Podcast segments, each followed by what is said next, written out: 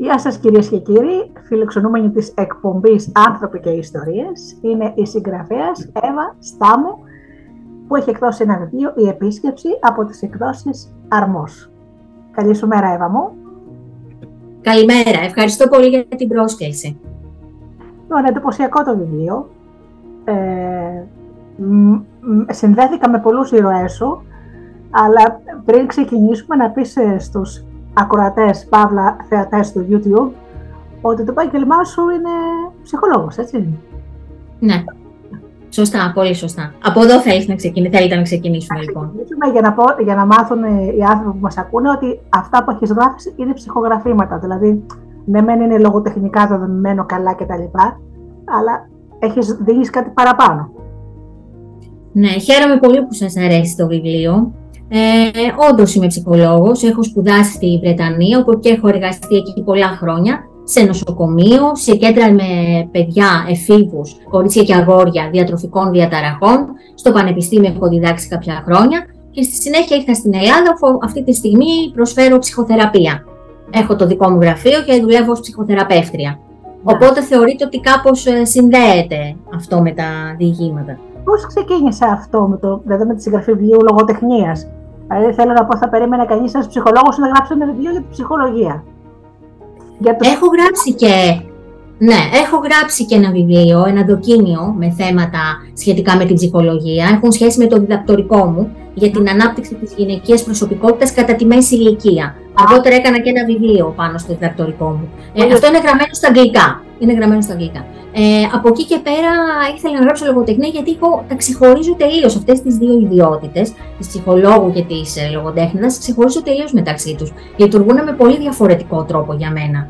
Όταν γράφω δηλαδή, αφήνω ελεύθερη τη φαντασία μου. Αυτό είναι κάτι που δεν μπορώ να το κάνω στο επαγγέλμά μου. Αντίθετα, πρέπει να αποφεύγουμε να αφήνουμε τη φαντασία μας να λειτουργεί πάρα πολύ. Έτσι, να κάνουμε υποθέσεις ή να κάνουμε προβολές στους πελάτες μας. Πρέπει να δουλεύουμε με βάση συγκεκριμένα αληθινά στοιχεία. Είναι μια επιστήμη. Απ' τη μια λοιπόν έχω την επιστήμη, απ' την άλλη έχω την τέχνη που μπορώ και να παίζω με τον αναγνώστη, ειδικά αν γράψω κάποιο κείμενο έτσι, αστυνομικού περιεχομένου που θέλω να δημιουργώ περισσότερο suspense.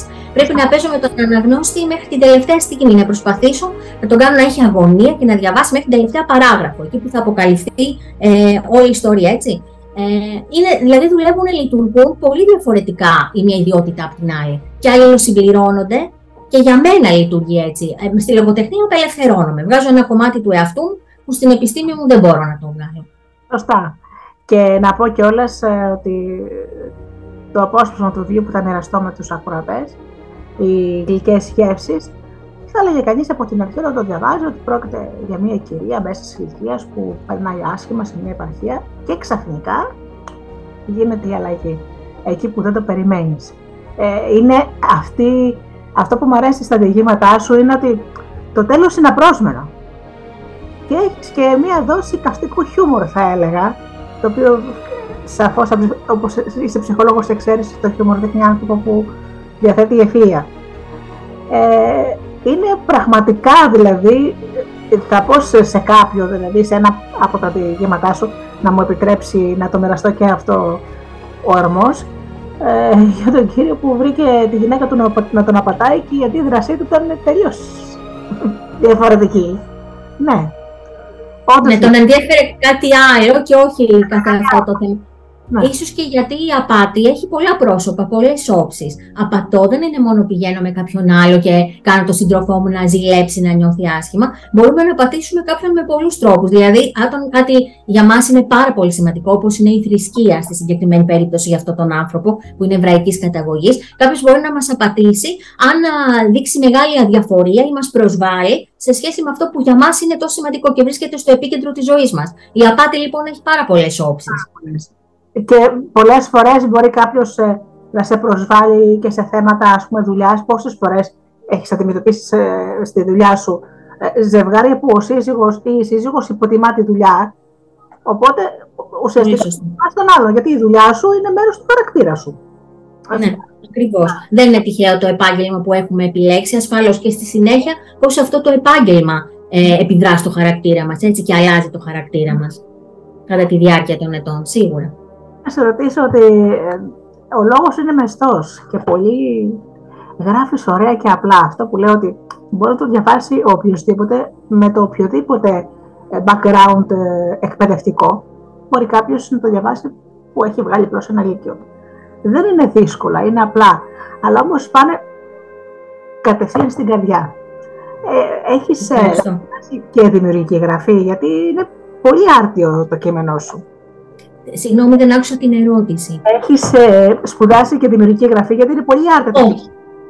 όχι, όχι, όχι. Δεν έχω κάνει ποτέ τίποτα από αυτά. Όχι. Ε, επιδιώκω να είναι το κείμενό μου γραμμένο με αυτόν τον τρόπο. Δηλαδή, για να βγει σε κάποιες περιπτώσεις αυτό που λέμε πιο λιτό, πιο απλό. Εγώ το έχω επεξεργαστεί πάρα πολύ. Το έχω δουλέψει πολύ. Ε, για να το απογυμνώσω από την υπερβολή. Σιγά σιγά το γράφω δύο, τρεις, τέσσερις φορές ώστε να το πετύχω. Επίσης, υπάρχει μια διαφοροποίηση σε αυτό το βιβλίο μου. Είναι το ένα το βιβλίο. Έχουν προηγηθεί οκτώ βιβλία. Ε, σε αυτό το βιβλίο, σκόπιμα, αποφάσισα να δώσω μια θεατρικότητα. Έχω φτιάξει, ειδικά τα διηγήματα που είναι γραμμένα σε πρώτο πρόσωπο, ε, αποφάσισα να τα κάνω γραμμένα με να δώσω μια προφορικότητα, σαν να στέκεται κάποιος μπροστά σου σε μια σκηνή και να μιλάει. Οπότε σίγουρα είναι πιο ζωντανά, γραμμένα με πιο λιτό και πιο απλό, απλό τρόπο, όπως θα μιλούσε ένας άνθρωπος στην καθημερινότητά του. Ε, ένας, βλέπεις ότι μέσα έχω διάφορους χαρακτήρες. Υπάρχει ένας καπετάνιος, υπάρχει διασώστης, υπάρχει ένας ταξιτζής, υπάρχουν άνθρωποι αυτό που θα λέγαμε πιο απλοί, που, και αυτή η λέξη δεν μου αρέσει γιατί όλοι οι άνθρωποι είναι πολύπλοκοι, δεν υπάρχουν απλοί άνθρωποι. Έτσι, η ψυχοσύνθεση όλων μας είναι πολύπλοκη. Αλλά άνθρωποι χωρίς μεγάλη εξουσία, καθημερινοί άνθρωποι. Οπότε προσπάθησα, χωρίς να το φτάσω στα άκρα και να το εκλέγγεσω, προσπάθησα να μιλήσω με τη γλώσσα τους. Να μιλήσω σαν να ήμουν ο ταξιτζής, σαν να ήμουν η απλή κοπέλα από μια επαρχία που ο άντρας της και τα πεθερικά της της φέρθηκαν άσχημα. Με αυτόν τον τρόπο, να πάρω τη δική τους φωνή δηλαδή. Εγώ θα πω ότι το βιβλίο σου, εφόσον ε, ζήτησε να αποκαλύψεις την ιδιότητά σου ως ψυχολόγος, δεν είναι απλώς ένα λογοτεχνικό κείμενο το οποίο αν θέλεις ας πούμε θα το διαβάσει κάποιος ε, για να ηρεμήσει το βράδυ, να διαβάσει ή ξέρω εγώ, να περάσει την ώρα αν το θέλεις. Γιατί καμιά φορά διαβάζουμε τη λογοτεχνία για αυτόν τον λόγο. Εγώ πιστεύω ότι ένα βαθύ ψυχογράφημα που ανοιχνεύει τον άνθρωπο και ίσως και τον σύγχρονο άνθρωπο με, τις, με αυτά που περνάμε και βιώνουμε όλοι μας, όπου ο καθένας από εμά στους ήρωές σου θα βρει κάτι από τον εαυτό του και θα πει για φαντάσου. Υπάρχουν και, ναι. άλλοι άνθρωποι σαν και εμένα. Δεν είμαι μόνος. Ναι, μου αρέσει πολύ αυτό που λέτε. Το έχουν επισημάνει και κάποιοι κριτικοί αυτό. Μου το έχουν πει και άλλοι άνθρωποι. Γι' αυτό συμβαίνει το εξής πολλές φορές. Ακόμα και κριτικοί, δημοσιογράφοι και άλλοι αναγνώστες φίλοι γνωστοί να μου λένε Αχ, υπήρχαν τρία εξαιρετικά ή πέντε εξαιρετικά διηγήματα και είναι αυτό, αυτό και αυτό. Ο επόμενος θα μου μιλήσει για κάποια άλλα. Δηλαδή, αυτά που ο καθένας θεωρεί εξαιρετικά ή που τον άγγιξαν με ιδιαίτερο τρόπο είναι διαφορετικά. Αναλόγως με το ποιος είναι ο κάθε, ο κάθε άνθρωπος, συγγνώμη, τα βιώματά του, από πού προέρχεται. Ο κάθε άνθρωπος θα διαβάσει αυτό που γνωρίζει, αυτό που έχει ζήσει μέσα στα διηγήματα. Αυτό το θεωρώ πολύ σημαντικό. Το θεωρώ μια επιτυχία δηλαδή να βλέπει ο καθένας μια, μια όψη του εαυτού του μέσα από τα κείμενά μου. Ναι. Ε, δεν, ε, να σου πω ότι έχει τύχει πολλές φορές, ξέρεις, είμαστε με την παρέα μου, διαβάζουμε, οπότε ξέρεις, αγοράζουμε ένα βιβλίο και το, το μοιραζόμαστε, ξέρεις. Έχει τύχει, Εύα μου, να διαβάσουμε ακριβώς το ίδιο βιβλίο και οι τρεις κοπέλες να καταλάβουμε διαφορετικά πράγματα. Άλλα πράγματα, ναι. ναι. Και μάλιστα για τον ίδιο χαρακτήρα, την ηρωίδα ή τον ήρωα του βιβλίου, η μία να τον κακοχαρακτηρίσει, ενώ η άλλη να πει Α, ήταν σπουδαίος. Δηλαδή, και μου έκανε εντύπωση αυτό. Κοίταξε να δεις πώς δουλεύει η, λογοτεχνία για τον καθένα άνθρωπο. Ναι, σωστά, σωστά. Αυτό σημαίνει ότι δεν τα παρουσιάζει ο συγγραφέα του βιβλίου στο οποίο αναφέρθηκε και οποιοδήποτε συγγραφέα με έναν μονοδιάστατο τρόπο. Δηλαδή, επιδέχεται διάφορες ερμηνείες η συμπεριφορά του κάθε χαρακτήρα. Γιατί το να τα παρουσιάζουμε μονοδιάστατα είναι χαρακτηριστικό της παραλογοτεχνίας, όχι της λογοτεχνίας. Ξέρουμε από την αρχή ότι έχουμε ε, την ωραία αθώα κοπέλα, τον γοητευτικό σύζυγο, την κακιά πεθερά. Ξέρετε, είναι οι ρόλοι τελείως τυποποιημένοι. Οπότε όλοι τους αντιμετωπίζουμε και τους βλέπουμε με τον ίδιο τρόπο. Ενώ στη λογοτεχνία ο καθένας προβάλλει στους ήρωες αυτό που κουβαλάει και αυτό που έχει ζήσει. Ναι. Είναι κάπου αναμενόμενο. Λοιπόν. Είναι καταπληκτικό. Θα φέρω παράδειγμα πολύ σπουδαίο λογοτέχνη, τον Γρηγόρη Ξενόπουλο. Ε, σίγουρα το. που όλοι νομίζουν ότι έχει γράψει ρομαντικά με κοντεσίνες και τα λοιπά. Δεν είναι καθόλου έτσι. Έχει γράψει βιβλίο που περιγράφει την ε, ε, σχιζοφρένεια. Έτσι. Έχει ε, περιγρα... βιβλίο που έχει περιγράφει την κατατονία με τόσο γλαφυρό τρόπο που λες ε, δεν μπορεί ε, θα πρέπει να διάβασε ε, για να το κάνει αυτό ο Ξενόπουλος και μιλάμε τώρα για πότε, ναι. σχεδόν 100 χρόνια πίσω. Σε όλα τα βιβλία λοιπόν λέει: Θέλω τα βιβλία μου να τα διαβάζουν όλοι από το μαθητή του γυμνασίου με τον κύριο, μέχρι τον κύριο Παλαμά.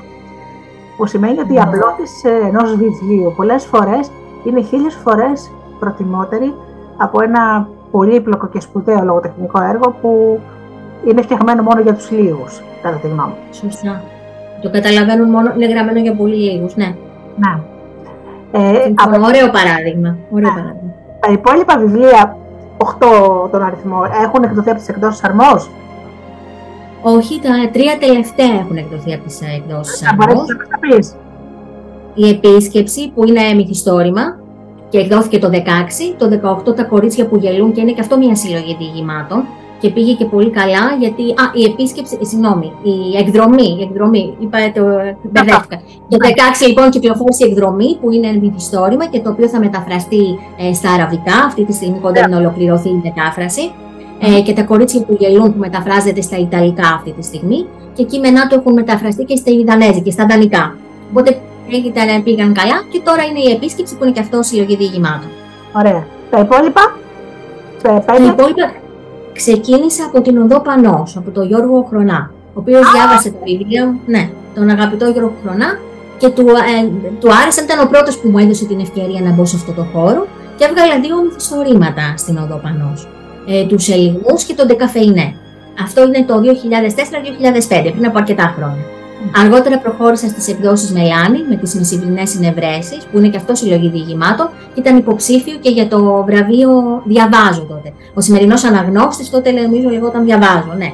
Τα βραβεία διαβάζω. Αυτό είναι ένα βιβλίο που έχει πάρει πολύ καλές κριτικές και αγαπήθηκε πάρα πολύ. Δηλαδή, μετά από τόσα χρόνια, ενώ κυκλοφόρησε το 2009, ακόμη βρίσκονται άνθρωποι που μου μιλούν γι' αυτό. Μου στέλνουν μηνύματα για αυτό το βιβλίο. Άρεσε πολύ. Μετά συνέχισα με τον εθισμό, ε, που είναι και αυτό ε, είναι μυθιστόρημα.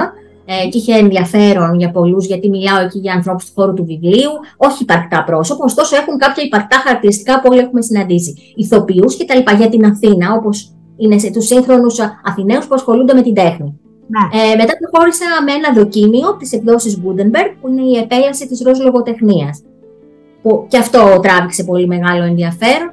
Από εκεί στυλιτεύω τα, παρα, τα βιβλία και προσπαθώ να εξηγήσω όμως γιατί ενδιαφέρονται τόσο πολύ οι γυναίκες, γιατί αγαπούν τόσο πολύ. Γυναίκες από κάθε κοινωνική κάστα, κάθε επάγγελμα, φύλλο, ηλικία, έτσι, ε, μορφωτικό επίπεδο, αγαπούν να διαβάζουν ροζ βιβλία, βιβλία παραλογοτεχνίας. Υπάρχουν διάφοροι.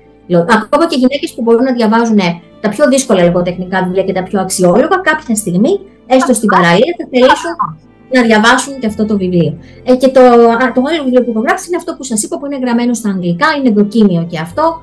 Ε, από κυκλοφορεί στα, στο εξωτερικό τη εκδόση Scholar Press και αυτό ε, υπάρχει στα, βιβλιο, στα στις βιβλιοθήκες διαφόρων πανεπιστημιακών ιδρυμάτων και αφορά περισσότερο φοιτητές και καθηγητές που ασχολούνται με αυτά τα θέματα. Σου, έτσι, δεν είναι για το πλάτη κοινό, είναι για συναδέλφους, έτσι; Ναι, σωστά. Ναι, ναι, ναι. Έρευνα. Άρα δηλαδή πλούσιο συγγραφικό έργο. Ε, και φαντάζομαι ε, σίγουρα ισορροπείς το χρόνο σου ανάμεσα από τις συνεδρίες και να γράφεις κιόλα, γιατί το, το, το, ο συγγραφέας είναι επάγγελμα. Θέλει ναι. αυτοί που νομίζουν ότι θα γράφουν το Σαββατοκύριακο δεν είναι συγγραφεί. Όχι, όχι, όχι. Στην Ελλάδα ίσως δεν το συνειδητοποιούμε ότι είναι επάγγελμα, αλλά πραγματικά είναι. Δηλαδή τρώει τόσο πολύ χρόνο και, είναι και ε, πρέπει να φτιάξεις έτσι τη ζωή σου, τον τρόπο που σκέφτεσαι, το πρόγραμμά σου το καθημερινό, ώστε να έχεις πάντα χρόνο να γράφεις. Δεν είναι αυτό που είπατε, ότι θα γράψω το Σαββατοκύριακο ή στις γιορτές. Δεν γίνεται αυτό το πράγμα. Χρειάζεται διαρκώς εξάσκηση και να ασχολείται κανείς με αυτό το να διαβάζει πολύ, να ενημερώνεται πολύ και να γράφει πολύ. Εγώ τώρα προσωπικά γράφω, προσπαθώ να γράφω μία, ένα, μία σελίδα Word την ημέρα, που είναι περίπου 500-600 λέξεις. Πολύ ωραία. Διορθώνω τα παλιά, προσθέτω καινούρια. Όταν δεν μου έρχεται η έμπνευση, το ξαναπάω όλο από την αρχή, γιατί έρχεται. Είναι μια καθημερινή εργασία. Ναι, ακριβώς. Και φαντάζομαι ότι αυτός που θέλει να γράψει θα βρει και την ώρα για να το κάνει. Ναι, σίγουρα, γιατί έχει αυτό το πάθος. Ναι. ναι, ναι όταν αγαπάς κάτι, πάντα βρίσκεις χρόνο να το κάνεις. Σίγουρα. Σίγουρα. Και, και οικογενειακέ υποχρεώσεις ενδεχομένως να έχει, φαντάζομαι. Εγώ μάλιστα ξέρω συγγραφέα που έχει μία πιτσιρίκα 4 ετών και μου λέει εμένα η, χρ, χρυσή ώρα εννοούμε με την ώρα που το μυαλό μας είναι στο, στο peak της ε, ε, δημιουργικότητας. Ναι, ναι, ναι. ναι. Είναι την ώρα που το παιδί κοιμάται. Ε, μπορεί να, να, να, κάτσει να σκεφτεί, να διαβάσει τα μηνύματά της, να συγγράψει. Γιατί μετά όταν σηκωθεί η πιτσιρίκα είναι full time job. Ναι, ναι, ναι. ναι. Ε, είναι δύσκολο να τα ισορροπούμε όλα αυτά, αλλά νομίζω ότι για αυτούς που αγαπάνε τη συγγραφή και την ανάγνωση, γιατί για μένα πάνε μαζί αυτά. Δεν εννοείται συγγραφέας που να μην διαβάζει επίσης πολύ. Για τους ανθρώπους λοιπόν που τα αγαπάνε αυτά δεν γίνεται, δεν έχουν επιλογή. Θα προχωρήσουν και θα το κάνουν. Ναι. Όλες τις θυσίες που χρειάζεται να γίνουν. Ε, ήθελα να ρωτήσω, ε, έχεις παιδάκια; Όχι, όχι, δεν έχω παιδιά. Φαντάζομαι παιδιά σου είναι τα βιβλία σου.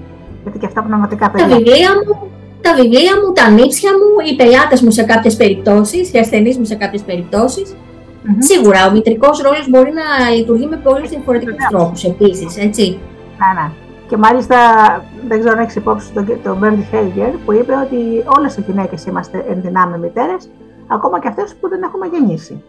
Δεν έχουμε κάνει παιδί. Μάλιστα, πολύ ωραία. Είναι ο ρόλος της γυναίκας τέτοιος. Να είναι μητέρα, είτε τώρα θα αγκαλιάσει ένα έργο το οποίο θα είναι το παιδί της, είτε το σύζυγο, είτε εκτός από αυτά που ξέρεις, βιολογικά θα γεννήσει. Ναι, ναι, ναι, ναι, ναι. ναι.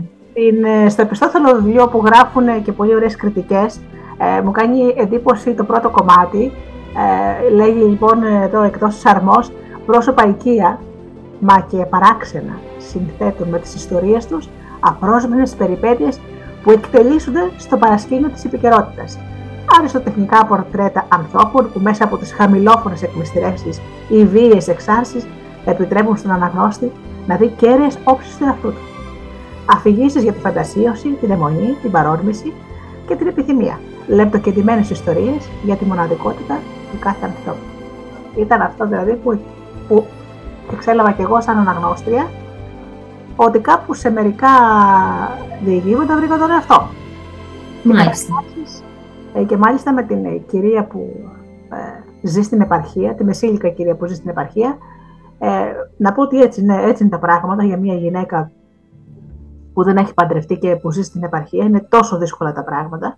Υπάρχει ακόμα κοινωνικός ρατσισμός ε, και τον έχεις περιγράψει πολύ ελαφρά όλο αυτό το κοινωνικό ρατσισμό. Ναι. Χαίρομαι. Αν και δεν έχω ζήσει ποτέ στην ελληνική επαρχία, έχω ζήσει όμως στην Βρετανική επαρχία, στο Ιόρκ, ας πούμε, εκεί που εργαζόμουν και στο νοσοκομείο της πόλης. Οπότε, αν και είναι διαφορετικά τα πράγματα, υπάρχουν σίγουρα και κάποια κοινά χαρακτηριστικά. Ναι. Εννοείται. Σε ένα μικρό τόπο. Τέλεια. Ε, θα ήθελα να πεις ε, η συνέντευξη, μας είπες τόσο ωραία πράγματα. Ε, τι θα ήθελες να επικοινωνήσεις με τους ανθρώπους που θα σε ακούσουν από το ραδιόφωνο, ή μάλλον από τα ραδιόφωνα, γιατί εργάζομαι δύο, σε δύο ραδιόφωνα, ε, και από το YouTube. Τι θα ήθελες να τους πεις, αν αυτή τη στιγμή δηλαδή πες ότι του είχες μπροστά, μπροστά σου.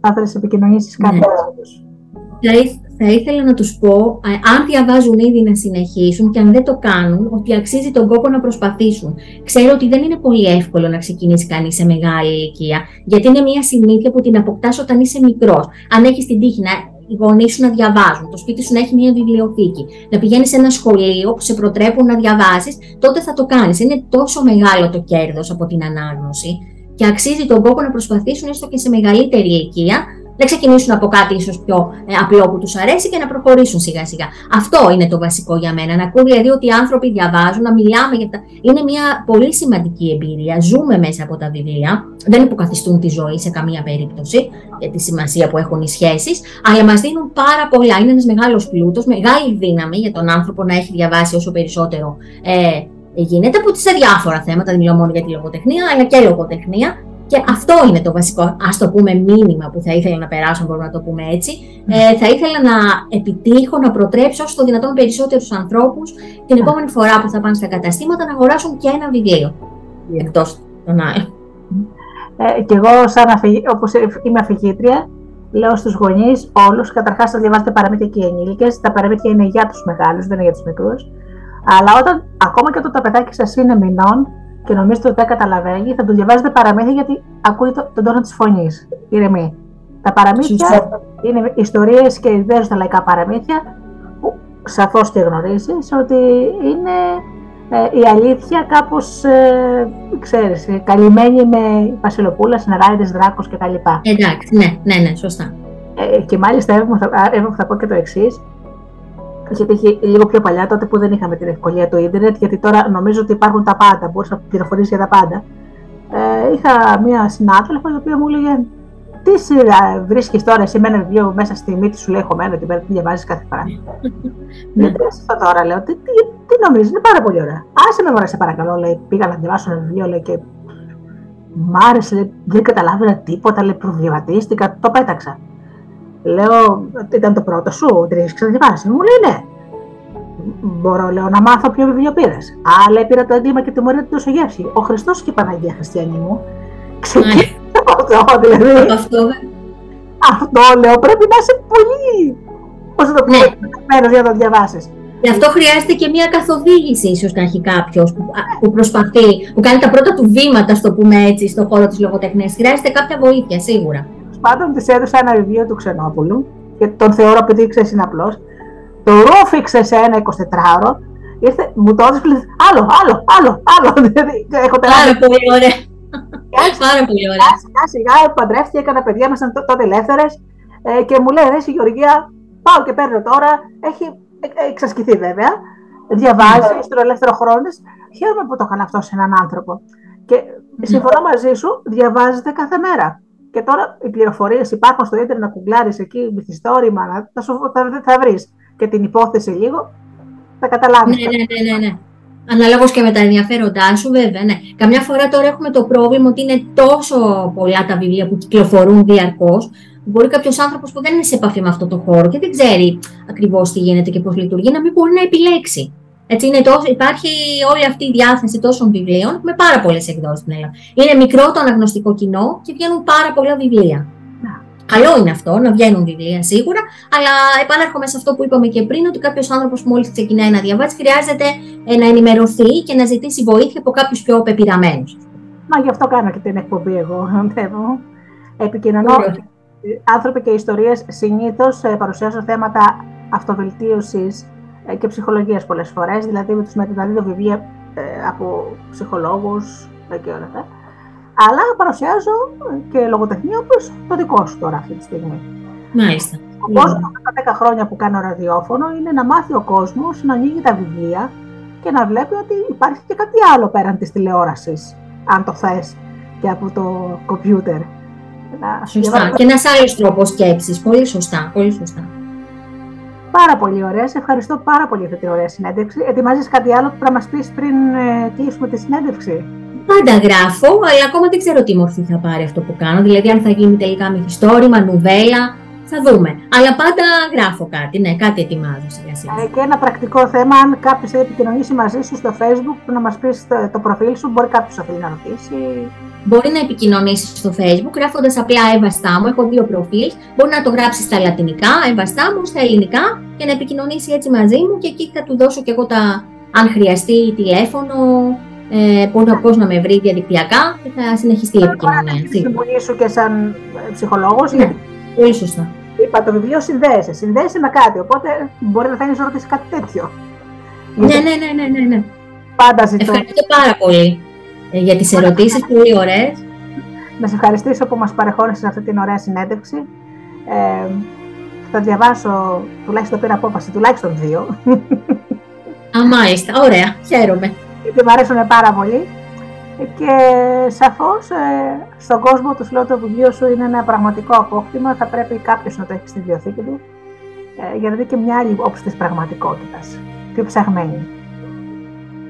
Ευχαριστώ πολύ, χάρηκα πολύ που μιλήσαμε. Εγώ ευχαριστώ πολύ. Εύχομαι και στο άλλο σου βιβλίο να μου δώσεις ε, ε την ε, ευκαιρία να το, να το παρουσιάσω εγώ. Πολύ ευχαρίστως, πολύ ευχαρίστως και καλή συνέχεια. Εύχομαι σε όλα. Καλή επιτυχία. Ευχαριστώ. Γεια σας.